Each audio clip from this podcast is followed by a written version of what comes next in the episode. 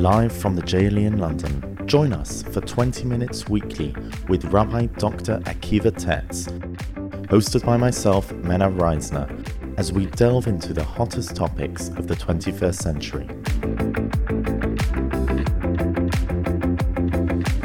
From the origins of the universe, vaccine conspiracies, genetics and Jewish law, relationships, and everything in between, you are listening to Conversations with Rabbi Tatz. And welcome back. Today's discussion is the second of three podcasts related to COVID.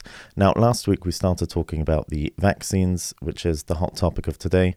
And I forgot to ask you the most basic of questions, Rabbi Tatz, have you been vaccinated? The answer is yes, and the reason is don't don't ask me what I would have done had these not been the circumstances. Not sure I'd like to say in public, but as it happens, I had some strong, clear symptoms of COVID early on, so I regarded myself as probably immune. But then I had a lot of dealings with a particular individual who is vulnerable and shielding, and I thought it was wrong of me to put that person at risk without ensuring that I was immune. So I went for the vaccine, despite having had the uh, symptoms of the illness as well. I felt I had a clear obligation because of this personal relationship I had with this person. What I would have done had I not been in contact with anyone, being able to isolate, I probably would have said I'm too young. we definitely look too young. So you felt you got the vaccine because of someone else. Is one, so to speak, allowed to, because there are risks of the vaccine and you didn't feel that you needed it, can one put oneself at a at least small amount of risk in order to save someone else? That's a wonderful subject.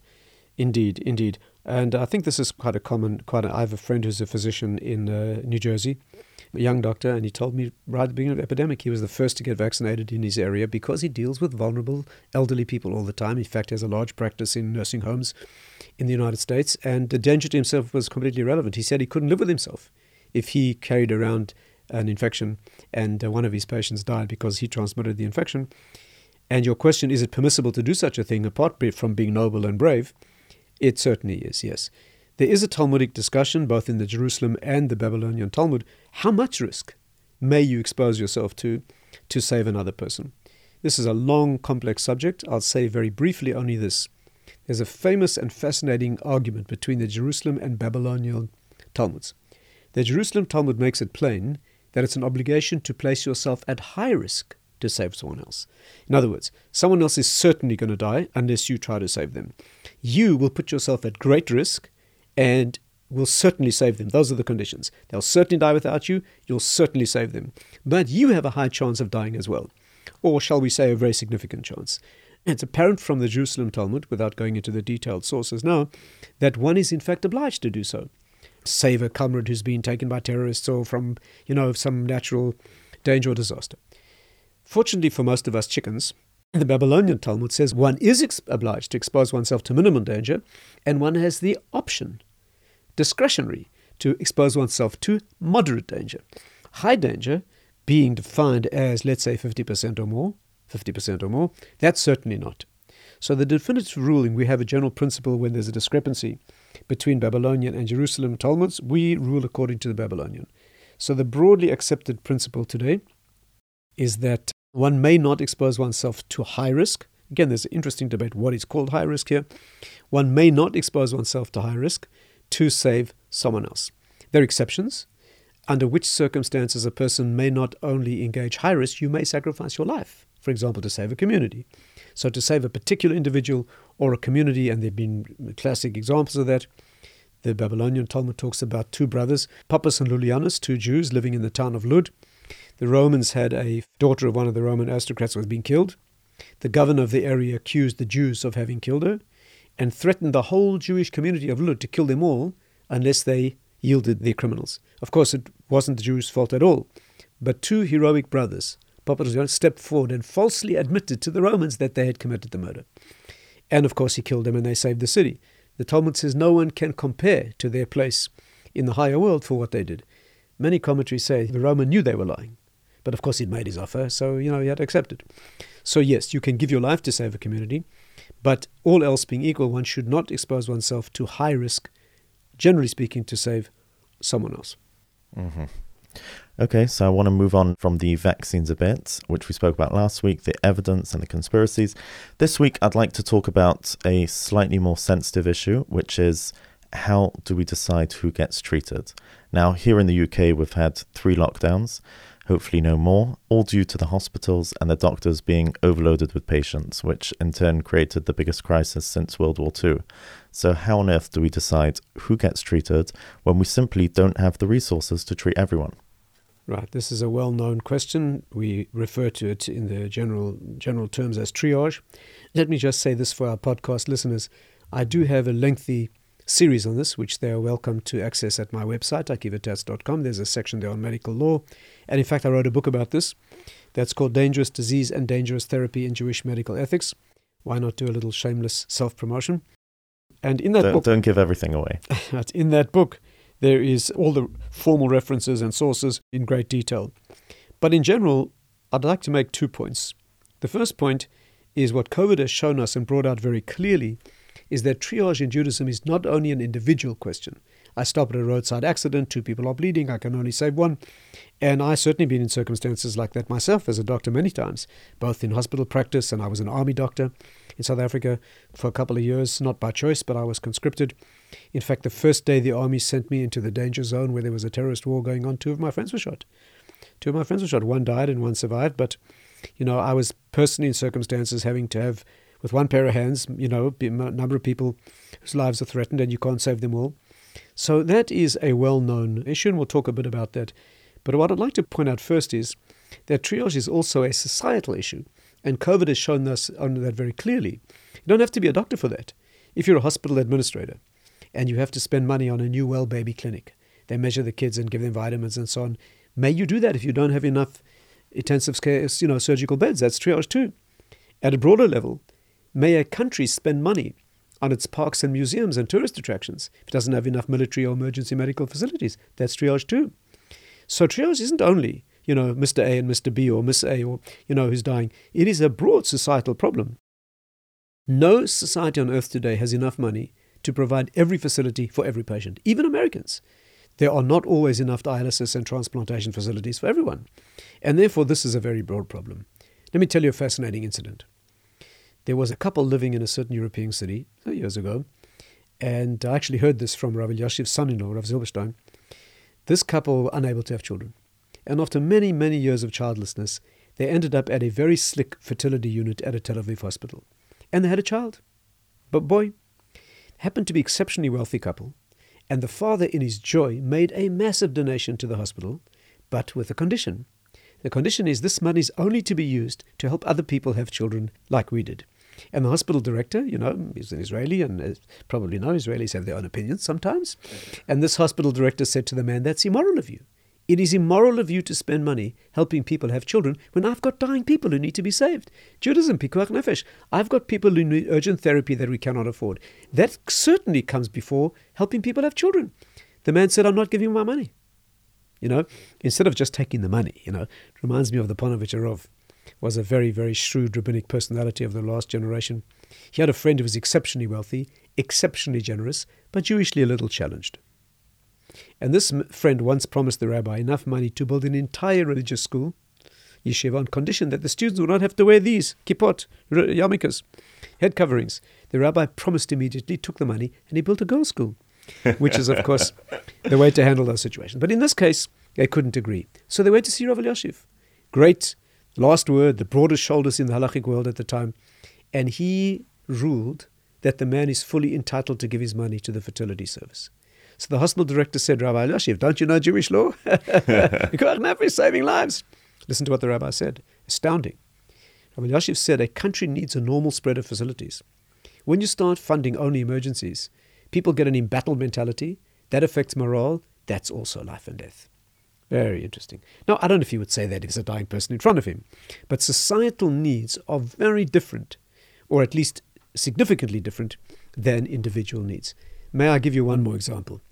The Talmud in Nedarim says Imagine a water source, let's say a river, flowing from one city to another. There's only enough water in the river that if the people in the upstream city drink, they'll leave enough water for the downstream people to drink as well. But if they drink and wash, there'll be no water left and the people downstream will die of thirst. Different opinions exactly how serious it will be without going into the nuances. The obvious moral challenge is if you live in the upstream city, are you constrained to drink only, to leave enough water for your compatriots downstream as well, to save their lives? Or may you drink and wash, even though you'll leave no money for the people downstream? Unbelievably, there's an opinion in the Talmud that says that the upstream people drink and wash. Amazingly. What's the reason? One of the reasons given there is because if they don't wash, there may be an outbreak of hygiene related epidemic among them. Now, that may not kill them tomorrow, but it may kill them the next day. They can bring that into the calculation. So you see, when it's a society, there are different issues. There's no question of two people in the desert. As you well know, Rabbi Mena, the Talmud in Baba Metzia says two people in the desert, one of them has a bottle of water. There's only enough water in the bottle that if he drinks it, he'll get back to civilization. Of course, why you'd want to do that these days beats me. But you know, if you do, but if you share the water with your friend, neither one will make it home. Do you share the water and both die tomorrow, or do you deprive him of the water, you drink it, and survive in the long term? As you know, the conclusion that we rule by is that the one who has the water drinks it. Now imagine this person in the desert having enough water for two. He's got enough water in his bottle for two. And he says to his friend, You know, I do have enough water to save you as well, but I feel like washing my shirt. Would we consider such a thing? Of course not. But a city may. So you see, when it comes to communities, I think we think differently than when it comes to an immediate pressing life and death need. And I think that's an introduction to your questions about triage. And that also touches on the whole debate that was in the United Kingdom with the lockdowns. On the one hand, it's saving lives. On the other hand, it's destroying society and mental health as we know it. It's pretty much the same. That's exactly the point I'm making, yes. Right. So, is it fair, would you say, from a Torah perspective, for the United Kingdom, which is a quite a wealthy country, to purchase a relative excessive amount of vaccines when the poorer countries, such as Africa and India, as we see, they could barely get any? Is such a thing fair? Yes, I think the red alert word in your sentence there was excessive. If the country is buying enough vaccines or medical modalities to for its own people, I think that's perfectly correct. I think that's what the leaders of a country are supposed to be doing. Why should other people be prioritized over you? Excessive would be immoral. In other words, to stockpile or, you know, for contingencies and with other people need them now, I think would be a societal, cultural aberration. But to prioritize your own citizens is indeed clear. Let me say this that when we look at the triage criteria, who comes first? Family member, a brother, a parent, a grandparent, an ex wife, a mother in law, you know, who, who comes mm-hmm. first? So we have a clear set of priorities. And one of them, indeed, is a relative, or not only a relative, but somebody who you have a relationship with. Let me give you a brief, a brief overview of that. What are the criteria? Which hierarchy of criteria do we use to establish who comes first in Jewish law in the acute situation? Two people in front of me. How do I prioritize which of these people comes first?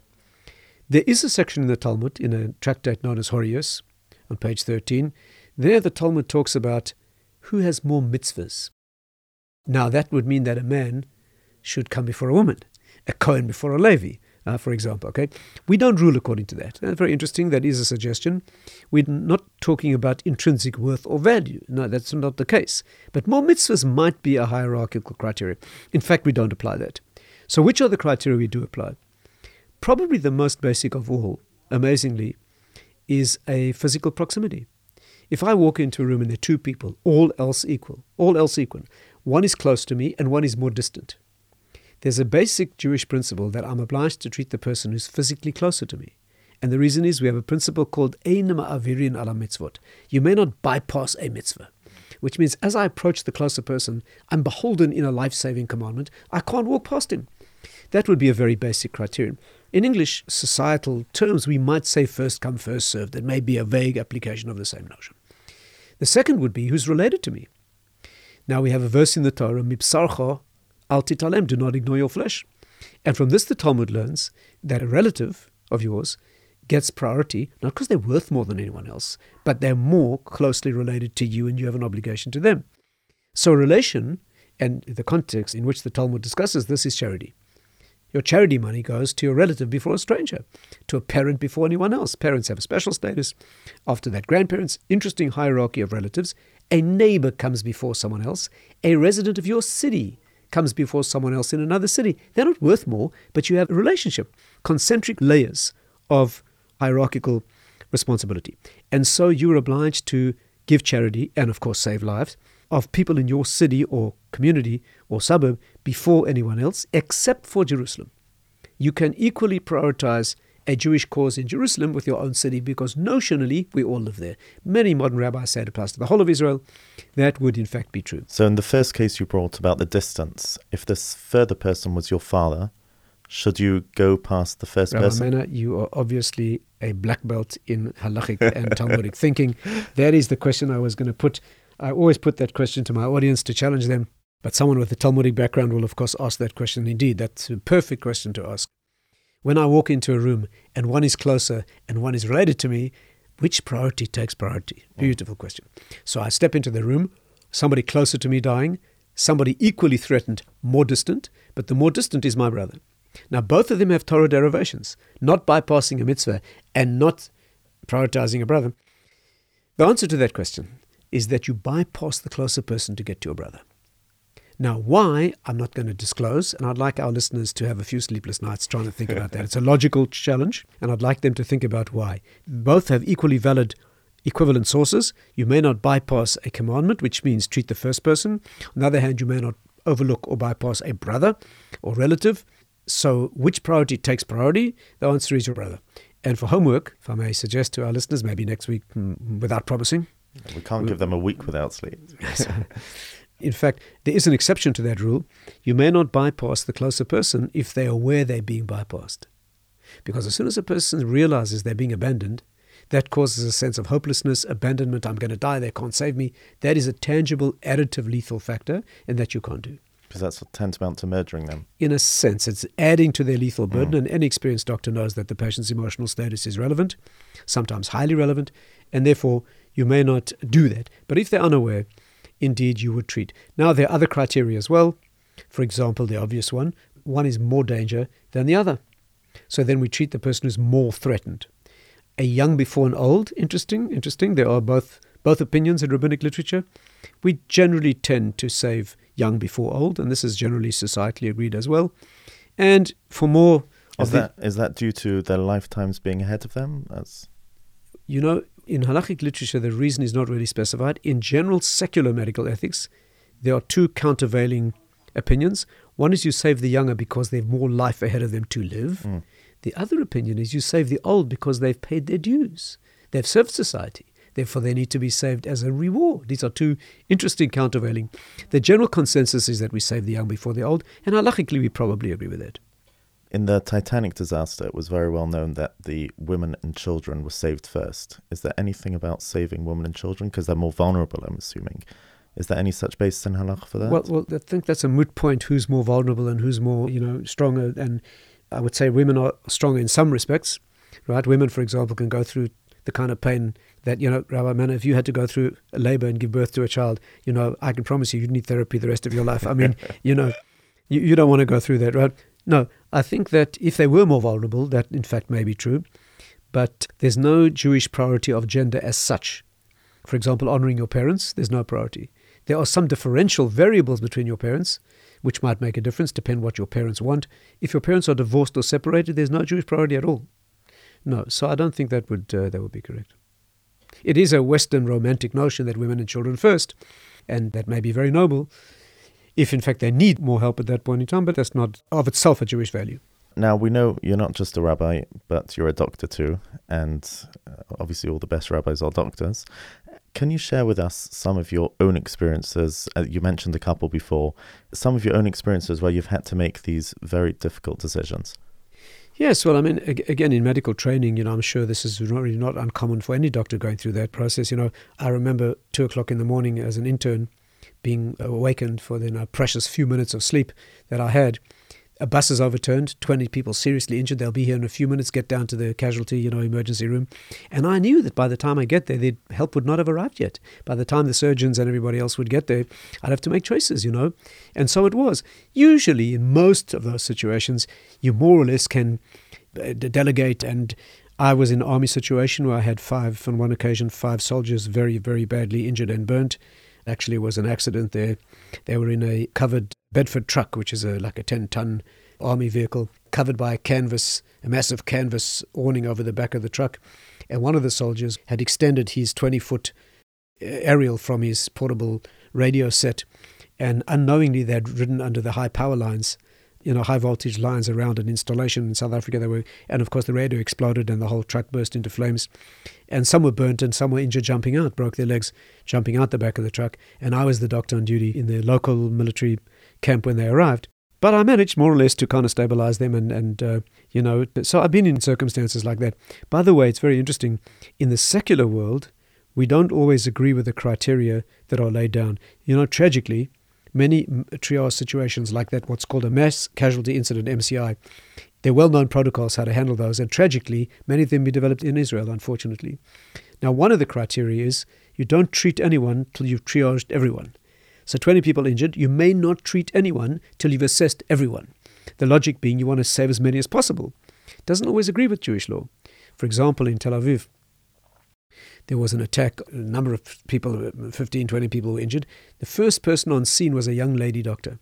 The first person she arrived at was a seven year old boy bleeding badly from the neck. She put her finger on the bleeding and stopped it, and then her dilemma was, What do I do now? If I stay here, I save the child's life, but there are 15 other people who may need me. But if I take my finger off and assess them, the boy will die.